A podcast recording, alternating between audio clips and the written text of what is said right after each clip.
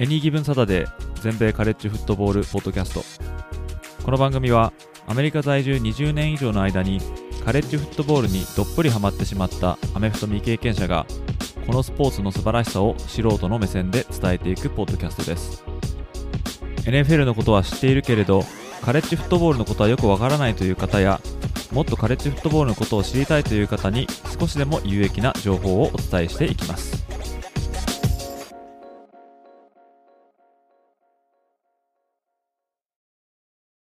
皆様ご機嫌いかがでしょうか？こちらは全米カレッジフットボールファンサイトを運営しておりますエニーギブンサタデーです今日はいつも通りですね、まあ、ランキングチームの試合の方はあウェブサイトの方でまあ、レビューをちょこちょこ出させていただいてますけども、今回はそうじゃない、えー、ランク外のチームの中で気になった試合をちょっとお話しさせていただこうかなと思っております。というところで、えー、もし時間がよろしければ皆さんお付き合いください。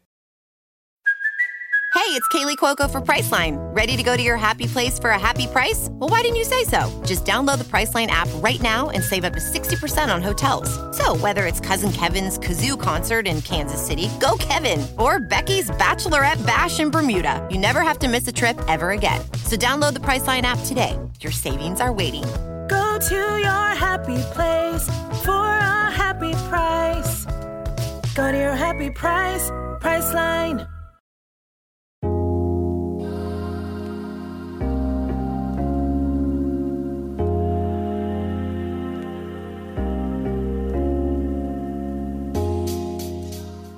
で、あの、今日はですね、話そうかなと思ってる試合が結構あるんで、もう、まあ、トトトンと行こうと思うんですけども、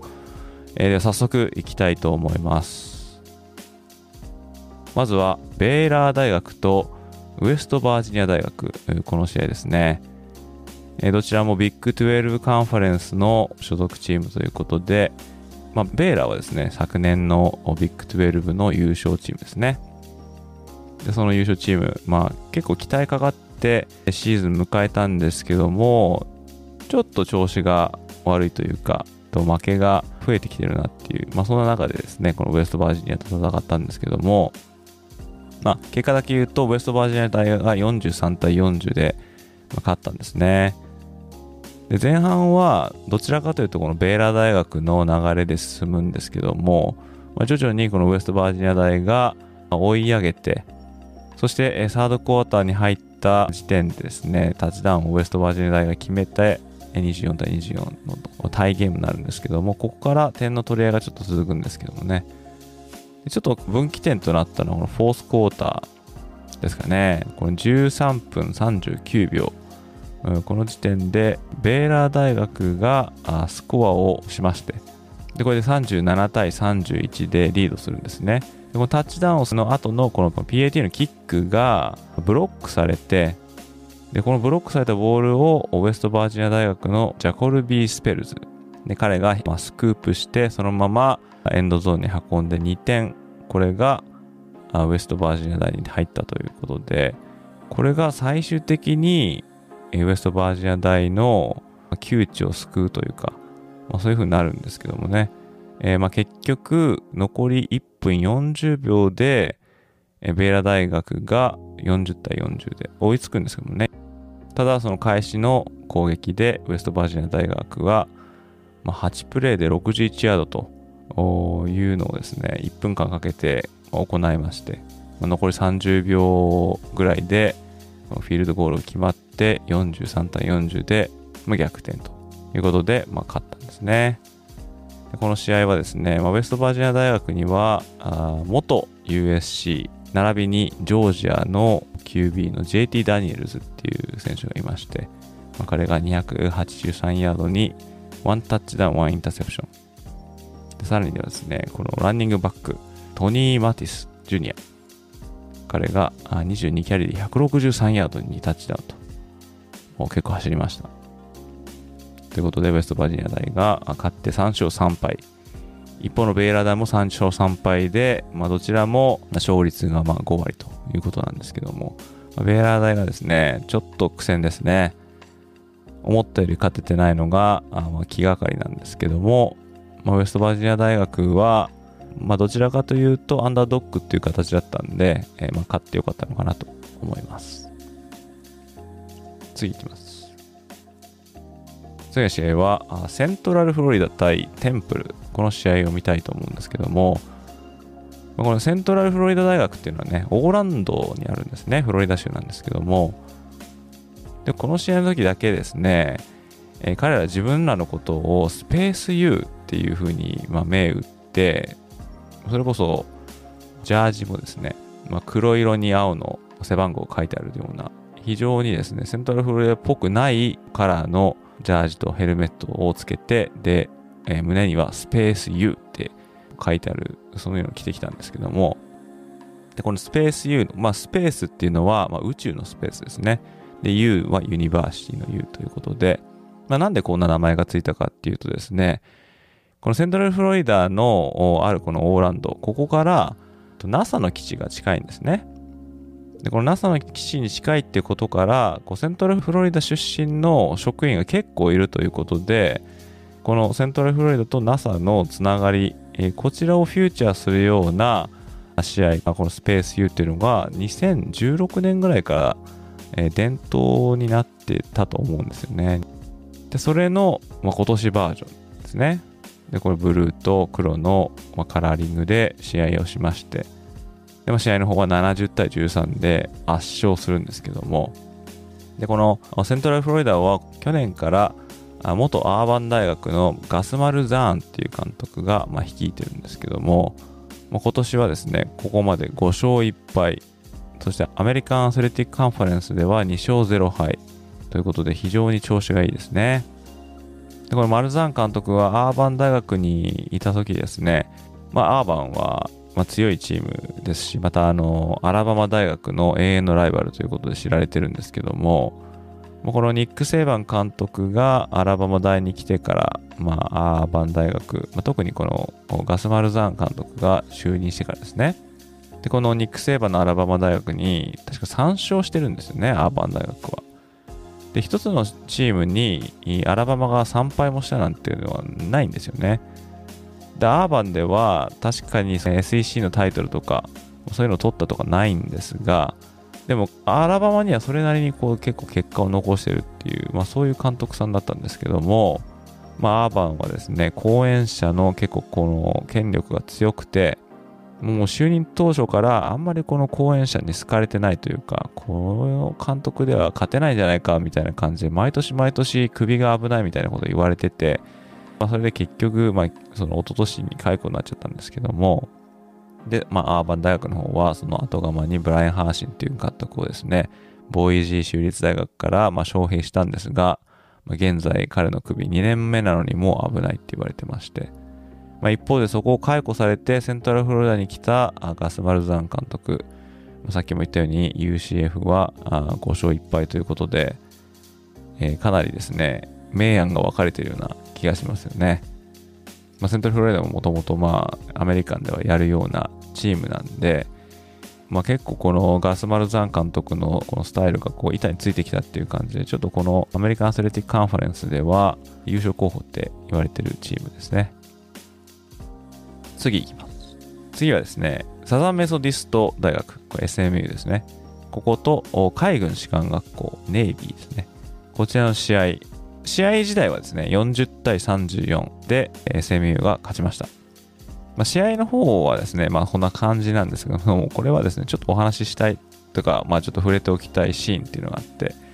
まあ、実はこの試合ですね、えー、第3クォーターの途中に15分間のディレイ、試合が止まったっていうのがあって、これなぜかと言ったらですね、この試合は SMU のホームだったんですが、ターナー・モデカイの60ヤードラン、これが決まって、えー、まあ、SMU が19対14でこうリードを奪ったっていうこのシーンがあるんですけども、まあ、このタッチダウンの、まあ、セレブレーションみたいな感じでですね、の SMU のマスコットであるこのポニーが出てきて、フィールドをかけて、えー、まあ、タッチダウンのセレブレーションみたいなのしたんですけども、このポニーが走ってる時に、とポロポロポロっとですね、えー、まあ、糞をですね、撒き散らして走りだったんですよね。だから、フィールドが糞だらけになっちゃったんですね。で、この糞を回収するっていうんで、15分試合が止まったっていうですね、あんまこう聞いたことないようなシーンがあったみたいです。まあこれあの、Twitter とか YouTube とか行くと多分すぐ出てくると思うんで、まあ別にね、見てくださいっていうようなものでもないんですけども、またこの、あの、試合にはですね、え元アメリカの大統領のジョージ・ W・ ブッシュさんもなんか見てたみたいで、えそういう試合で、えーなんともおかしなシーンがあったっていうね、えーまあそれだけの話なんですけども、えーまあ試合の方はあサザンメソディスト大が勝ちました。はい。こういうなんか面白いなんかシーンがあるのも、まあカレッジフットボールのまあ面白いとこかななんて思ったりもします。次いきます。次は陸軍士官学校対コルゲート、うん、こちらの試合ですね。まあ、陸軍士官学校っていうのはですね、まあ、私のポッドキャストでも何度も言うんですけども、まあ、私が結構推してるチームの一つなんですけども、で、このコルゲートっていうのは、このポッドキャストやサイトでよく話しているこの FBS レベル、フットボールボールサブディビジョン、こちらではなくその下の FCS ですね、フットボールチャンピオンシップサブディビジョン、こちらの方に属している大学、こちらと戦って、陸軍士官学校が42、コルゲートが17ということで、アーミーが、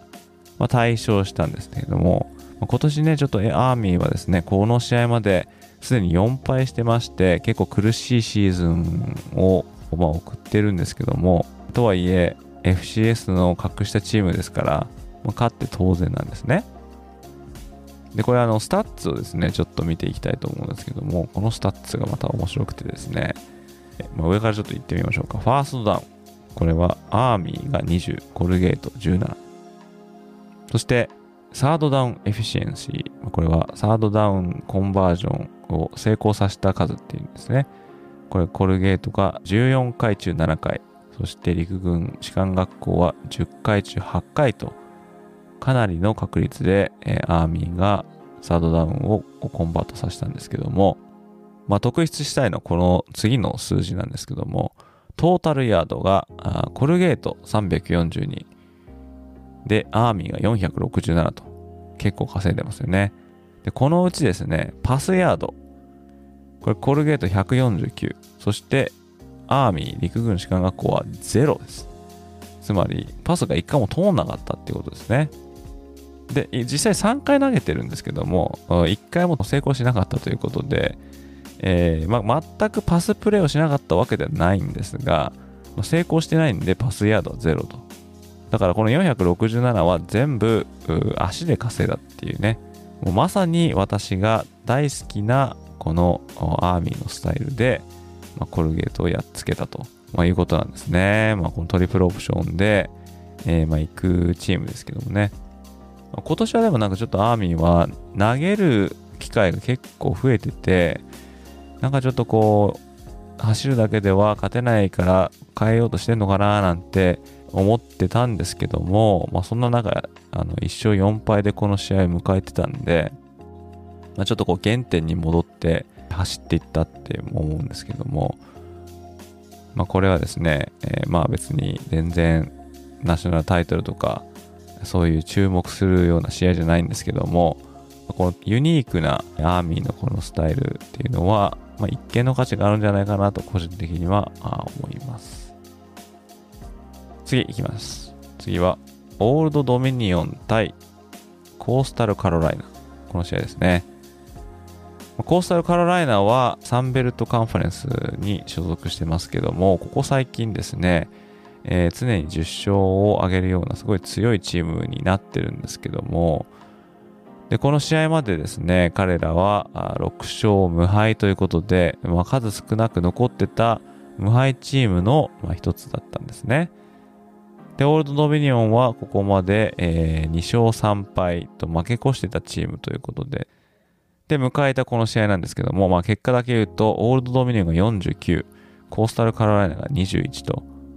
いうことで、なんと、なんとアップセットですね、これはね。えーオールドドミニオンがコースタルカロライナに今季初の黒星をお,、まあ、お見舞いしたとまあ、いうことなんですけども、これすごいのはですね、このオールドドミニオンのランニングバックのブレイク・ワトソン。こういう選手がいるんですけども、彼はこの日、19キャリーで259ヤードに3タッチダウンというですね、凄まじい記録を残して、コースタルカロライナ大をやっつけるですね、一員を担ったんですけども、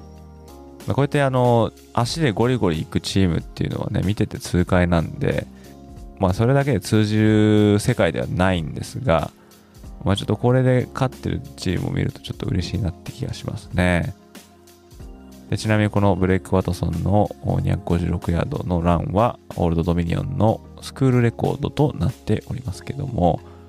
まあ、一方でこのコースタルカロライナここにはですね、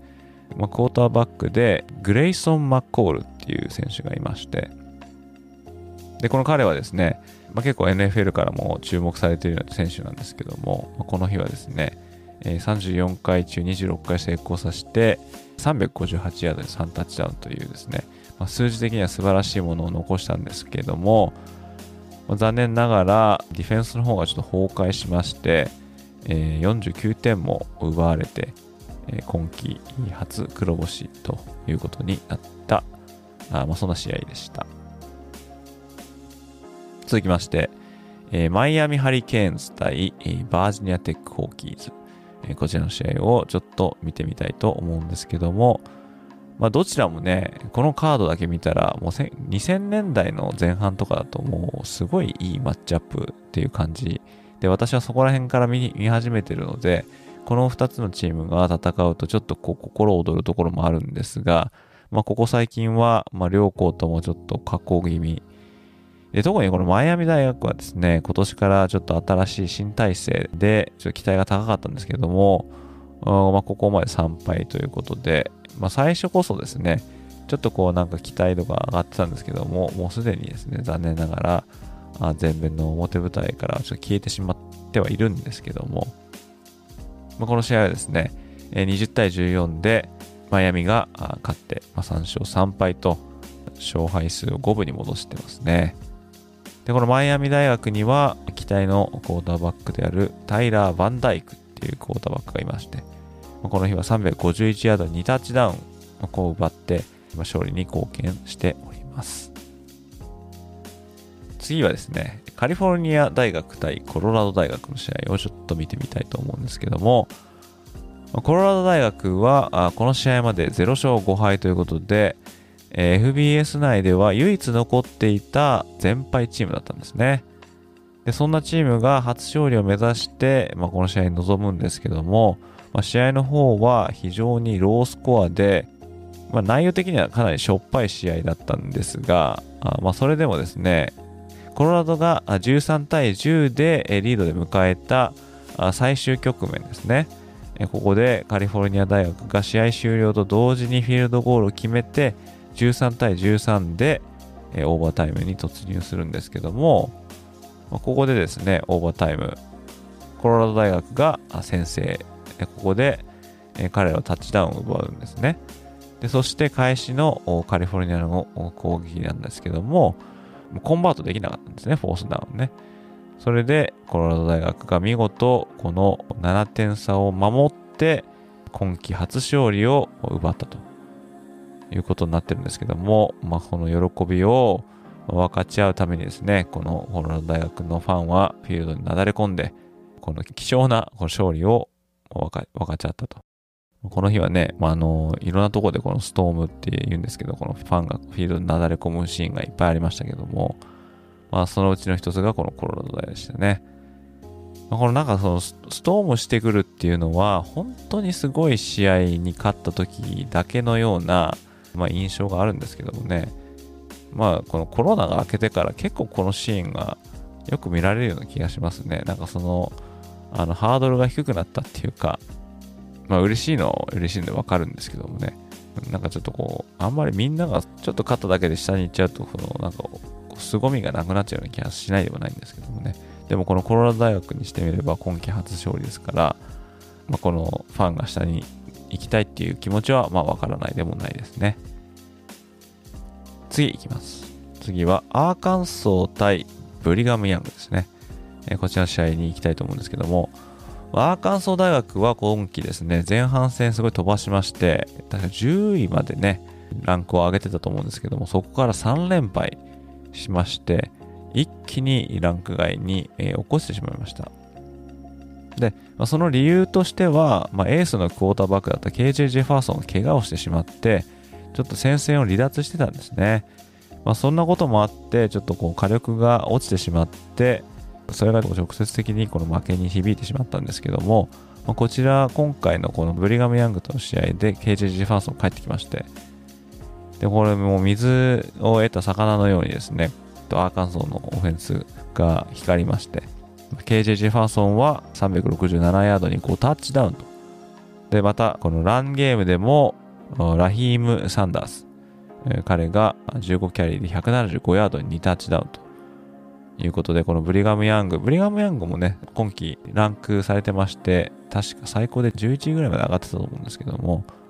えー、そんなブリガム・ヤングに、アウェーでアーカンソーが、あこういったスコアで、まあ、白星を挙げたっていうのは、まあ、この3連敗の後ですからね、まあ、良かったんじゃないかなと思います。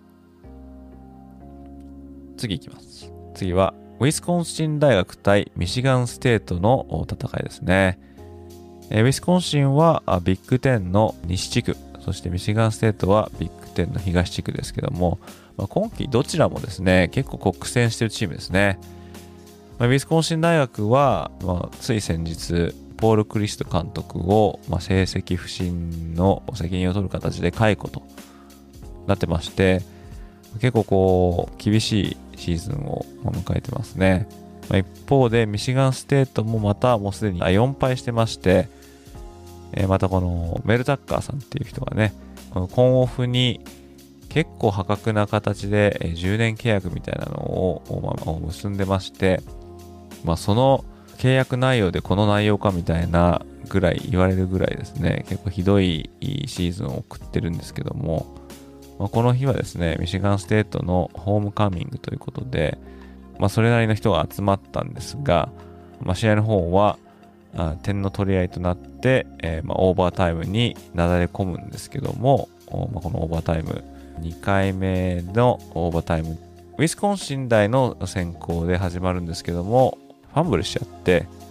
でそれでそれをうまく利用して、ミシガンステートがタッチダウンを決めて、そして、えー、まあ、勝ったと、まあ。そういう試合になっております。次行きたいと思います。アリゾナ大学対ワシントンですね。こちらの方は49対39でワシントンが勝ちました。でも結構点の取り合いになりましたね、これね。で、ワシントンは前半に4連勝して、結構こう世間を賑わしたんですけども、そこからちょっと2連敗して、彼らもまランク外から落ちてしまったんですけども、まあ、そのま4連勝中に名を挙げたのが、インディアナ大学からの転校生であるマイケル・ペニックス・ジュニアっていうクォーターバックですね。で、彼はこのアリゾナ戦で516ヤードに4タッチダウンというですね、なんとも恐ろしい数字を残しまして、こちらの516ヤードっていうのはワシントンのスクールレコードになったんですけども、そしてですね、また、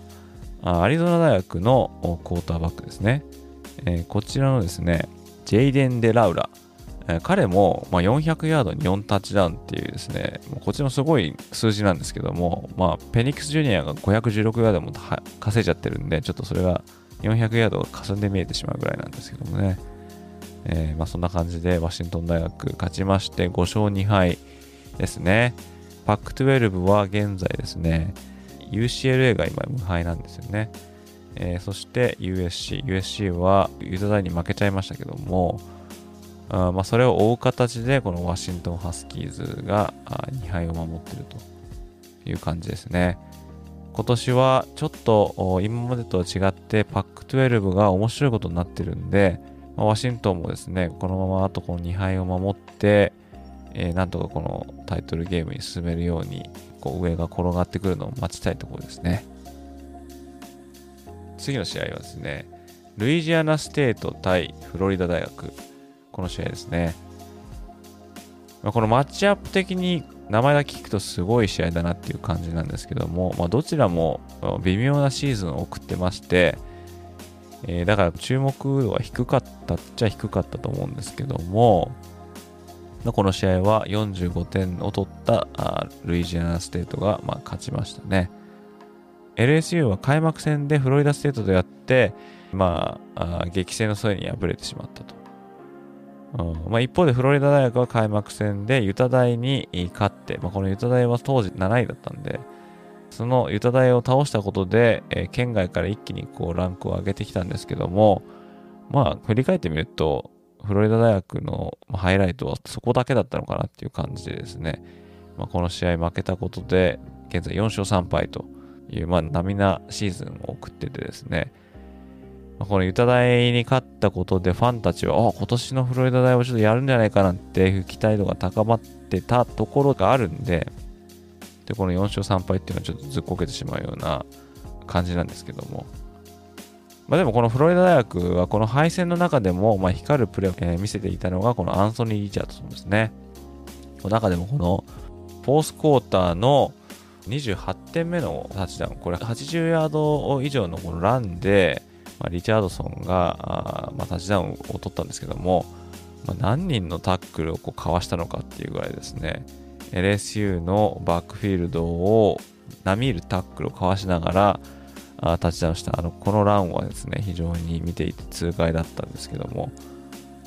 まあそうですねフロリダはそれぐらいだったかなっていう感じですね。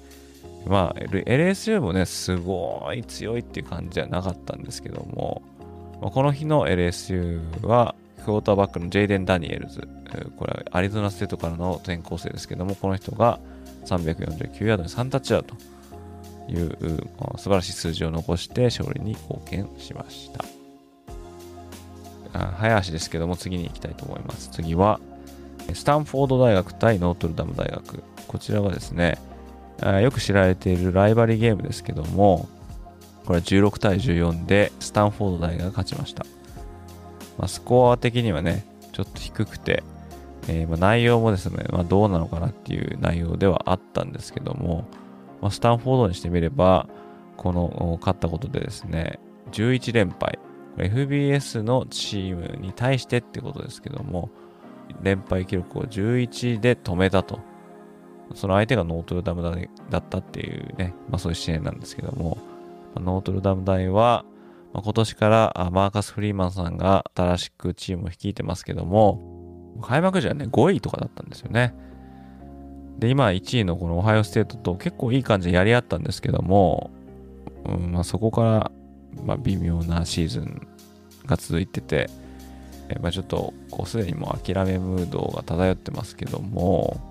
まあ、多分ディフェンスはですね、その悪くないはずなんですよね。この日も、スタンフォード大学のランオフェンスを97ヤードに抑えてて、えー、まあ、そんなこともあるんですけども、とにかくですね、点が取れないですね、ノートルダム大学は。で、今、もともと先発を張っていたタイラー・ブシュナーが、まあ、怪我で先生離脱してまして、まあ、その間、この試合を任されているのが、ドゥルー・ペインですね。で、彼はこの日は151ヤードに1タッチダウンという、まあまあ、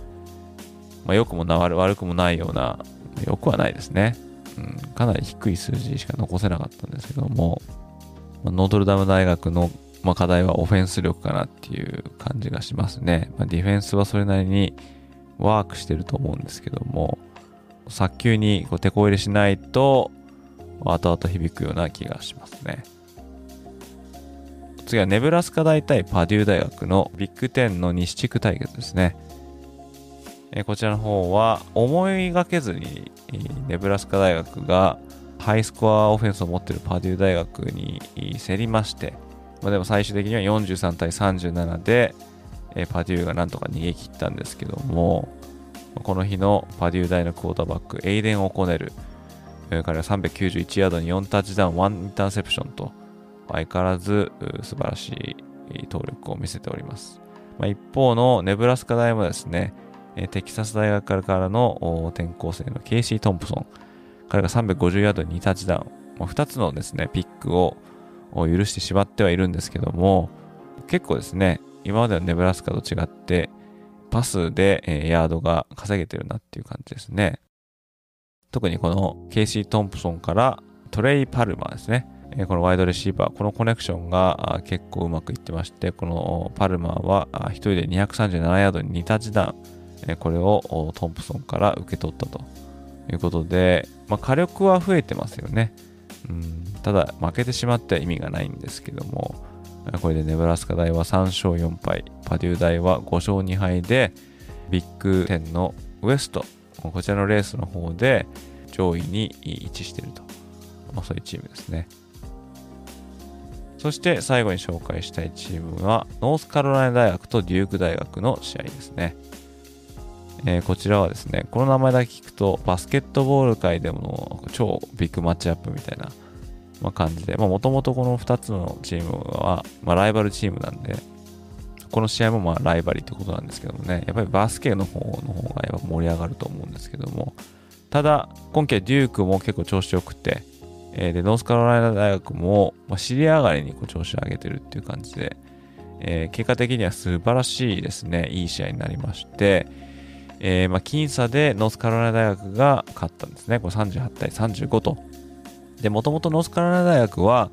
あフレッシュマンのクォーターバック、ドレイク・メイっていうですね、こう将来の期待が十分なクォーターバックがいて、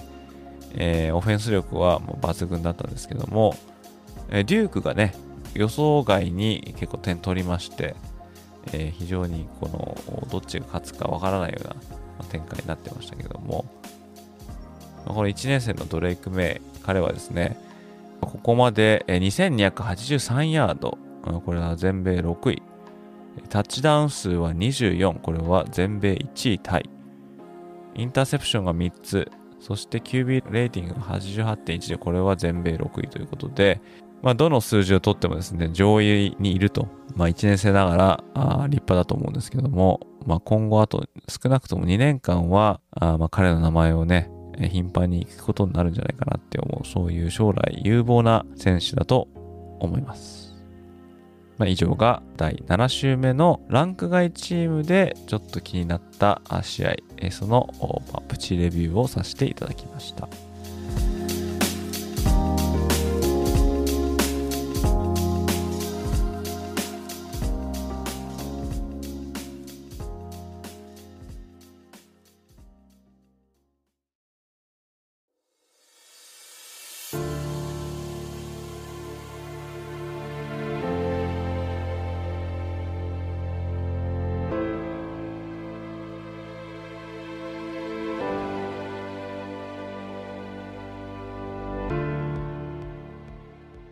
続きましてお話ししたいのはですね、ランキングをですね、ちょっと見ていきたいかなと思います。まこのランキング自体は日曜日の時点でね、もうすでに発表されてしまってるんですけども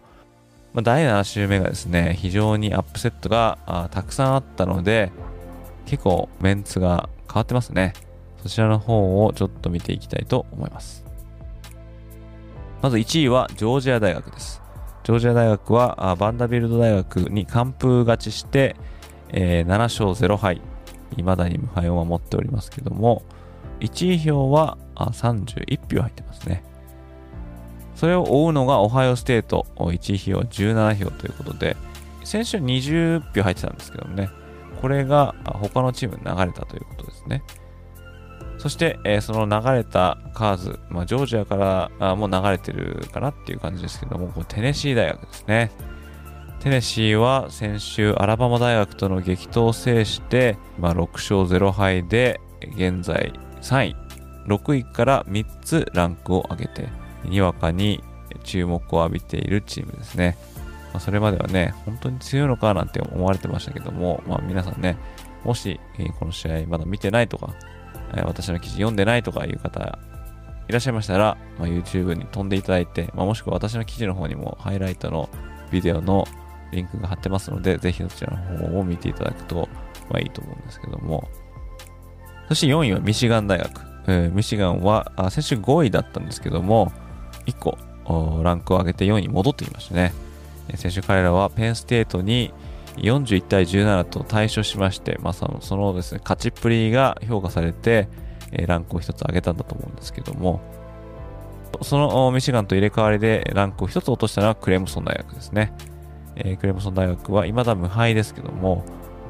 まあ、先週はフロリダ F ステートと戦いまして、これに勝って、えー、ただ今言ったようにミシガンの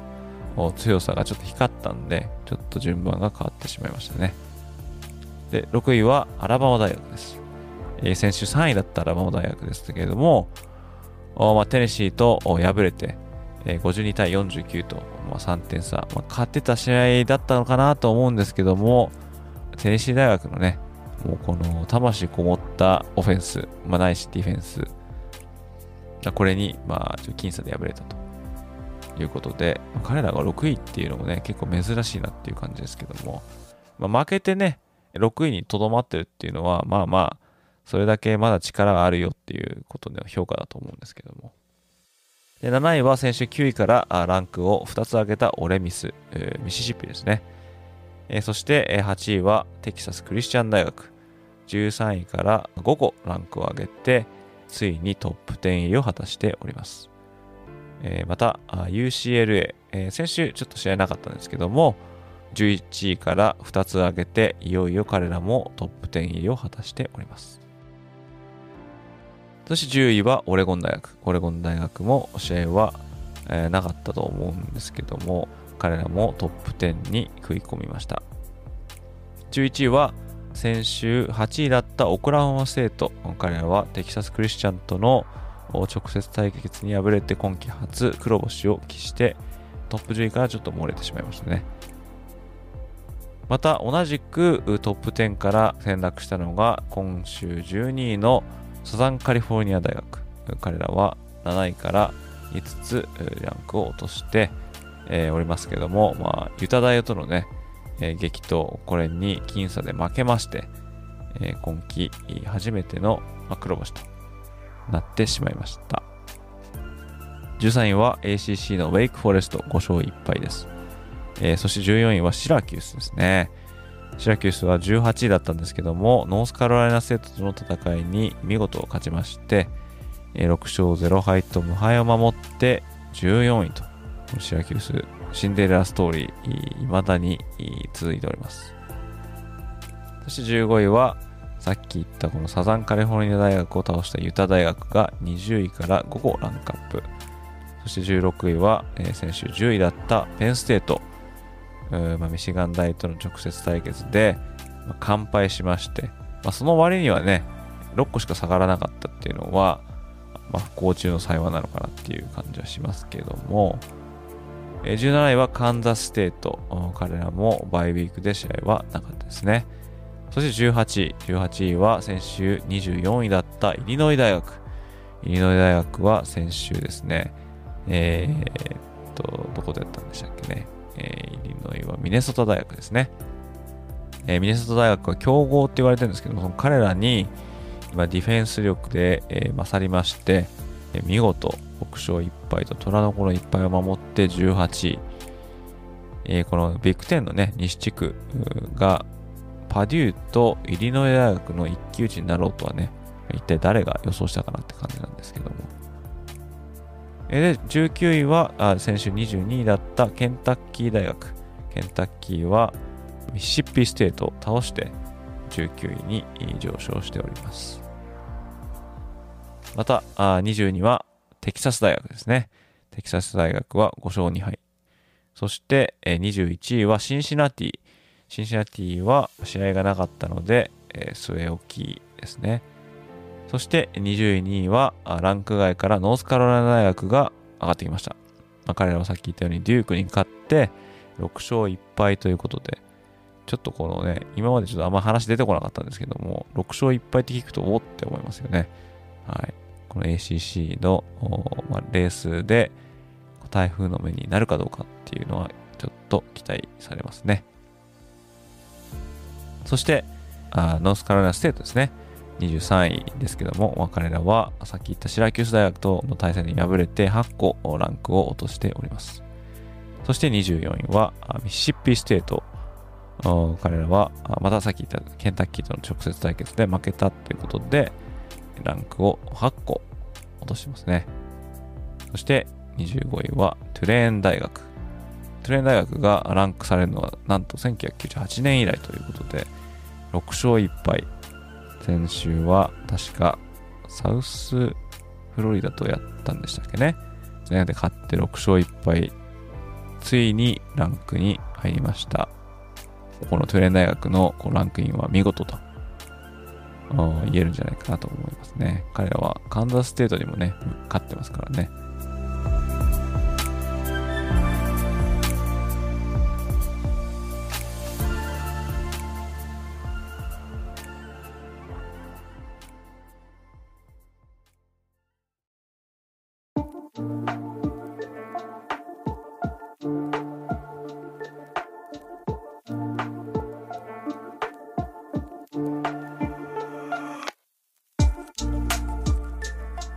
そして最後に、今週末のちょっと気になる試合、こちらの方を見て、えー、ちょっと締めたいかなと思うんですけれども、まあ、まず、まあ、気になる、いいマッチアップになるとは思えないんですけども、また別の意味で気になるのは、全米2位のオハイオステートとアイオワ大学ですね。まあ、アイオワ大学は点が取れないことで、と私もちょっと何度かいじってるんですけども、ま、そんなチームがですね、オハイオステートの、ま、ホームにやってくるということで、まあ、ディフェンス力は、まあ、ある程度あるんですが、オハイオステートに立ち向かうにはですね、彼らとの点取り合戦をしなきゃいけないと思うので、えそんなですね、えー、オフェンス力をアイオワは持ってませんから、ちょっとすごい点差になっちゃうんじゃないかなっていう、まあ、そういうですね、ちょっとあの、期待度っていうか、期待度っていうかですね、注目したいかなっていう感じですね。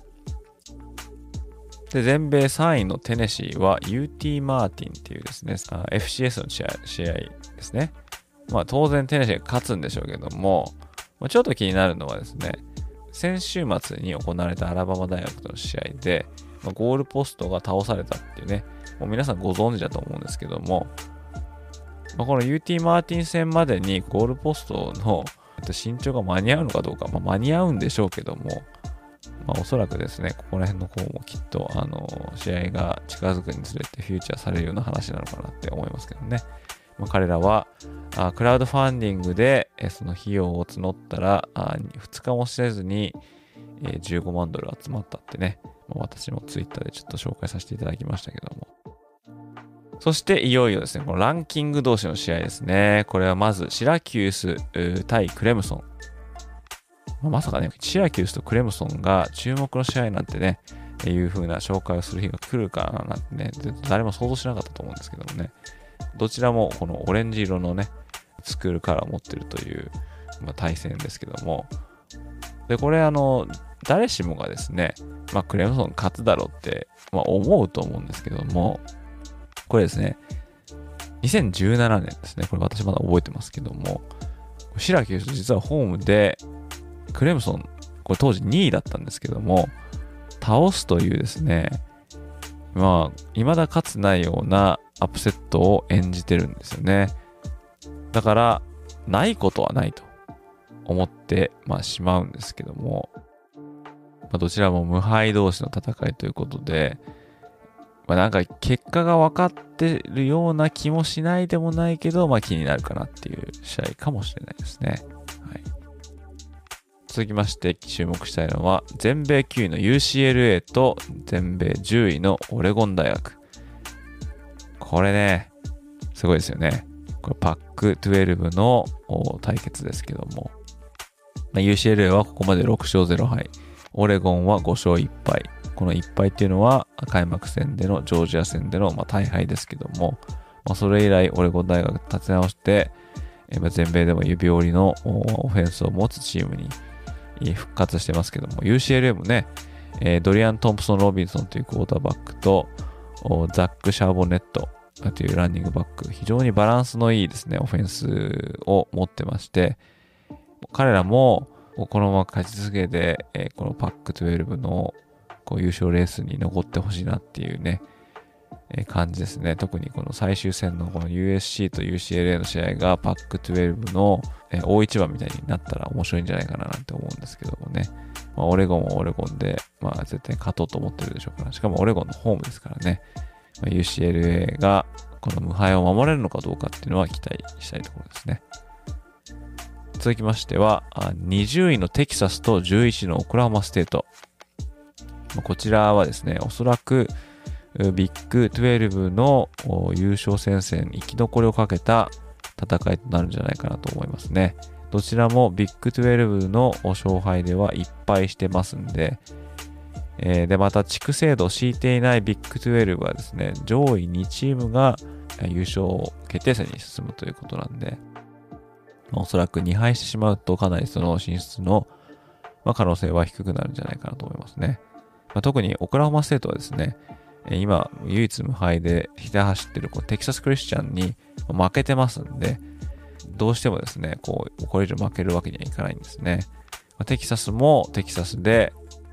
まあ、オクラホマに、ま、49対0とかでしたっけね。対処した割には他の試合で結構こう、自利品な試合してたりとかして、なかなかこう、コンスタントにその強さを出せないようなチームなんですけども、まあ逆に言うとこう大舞台に強かったりするのかなとしたら、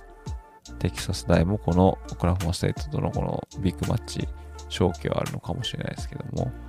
まあ、テキサス大学のスター QB、クイン・ユアーズ君、彼のパフォーマンスに期待したいと思います。そして、ミシシッピステート、全米24位と、全米6位のアラバマ大学、この試合も、まあ、ランカー同士の戦いですね。まあ、アラバマ大学はテネシーとの激戦に敗れて、まあ、ちょっと傷心ムードも漂ってるかもしれませんけども、まあ、ここで、まあ、ニック・セイバー監督が、まあ、どんな感じでね、また選手をモチベートをしていくのかっていうのもね、気になりますし、まあ、自力で言ったらアラバマの方上だと思うんですけども、まあ、その敗戦を引きずることなくやっていけるのかなっていうのは気になりますし、まあ、一方で、ミシシッピステートのクォーターバック、ウィル・ロジャース、また彼もまた逸材として知られてるんですけども、この彼がアラバマ大学のディフェンスを相手にどんだけ投げ込めるのかっていうね、ちょっと気になるところですけども、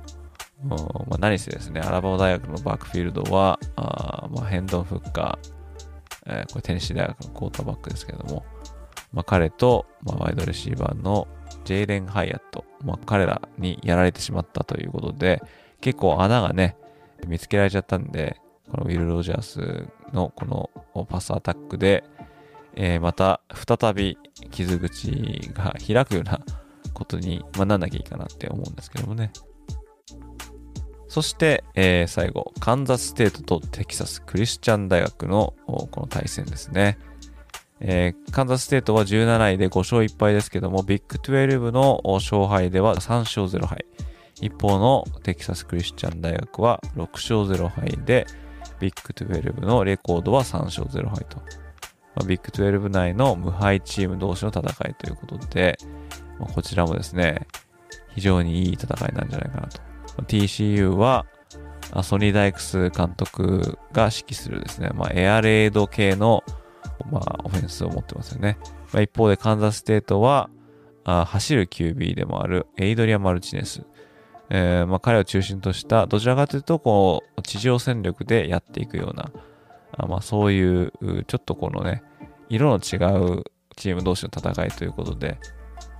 まあ、そんな感じで、えー、この試合も非常に注目したいところです。ということで、えー、第8週目ですね。早いですね。もう第8週目。今週もですね、また面白い試合がたくさんあります。こちらの方もレビュー記事、などが出せるように、頑張って用意しますので、出た際にはですね、そちらの方も読んでいただいて、で、第8週目の、予習に使っていただけると幸いです。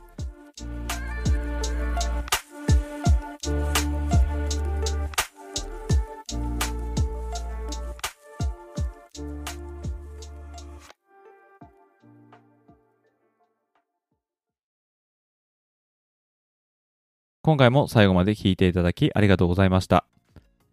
このポッドキャストをもっとたくさんの皆様にお伝えするために、もし面白かったと思っていただけたら、このエピソードの告知ツイートをぜひリツイートして拡散に協力していただけると非常にありがたいです。また、Apple Podcast で視聴されているリスナーの方は、ぜひぜひ感想をコメント欄の方にお願いいたします。Spotify や Google Podcast、Amazon Music で視聴されている方は、ぜひ高評価の星の方をなるべく多くつけていただけると嬉しいです。リスナーの皆様と一緒に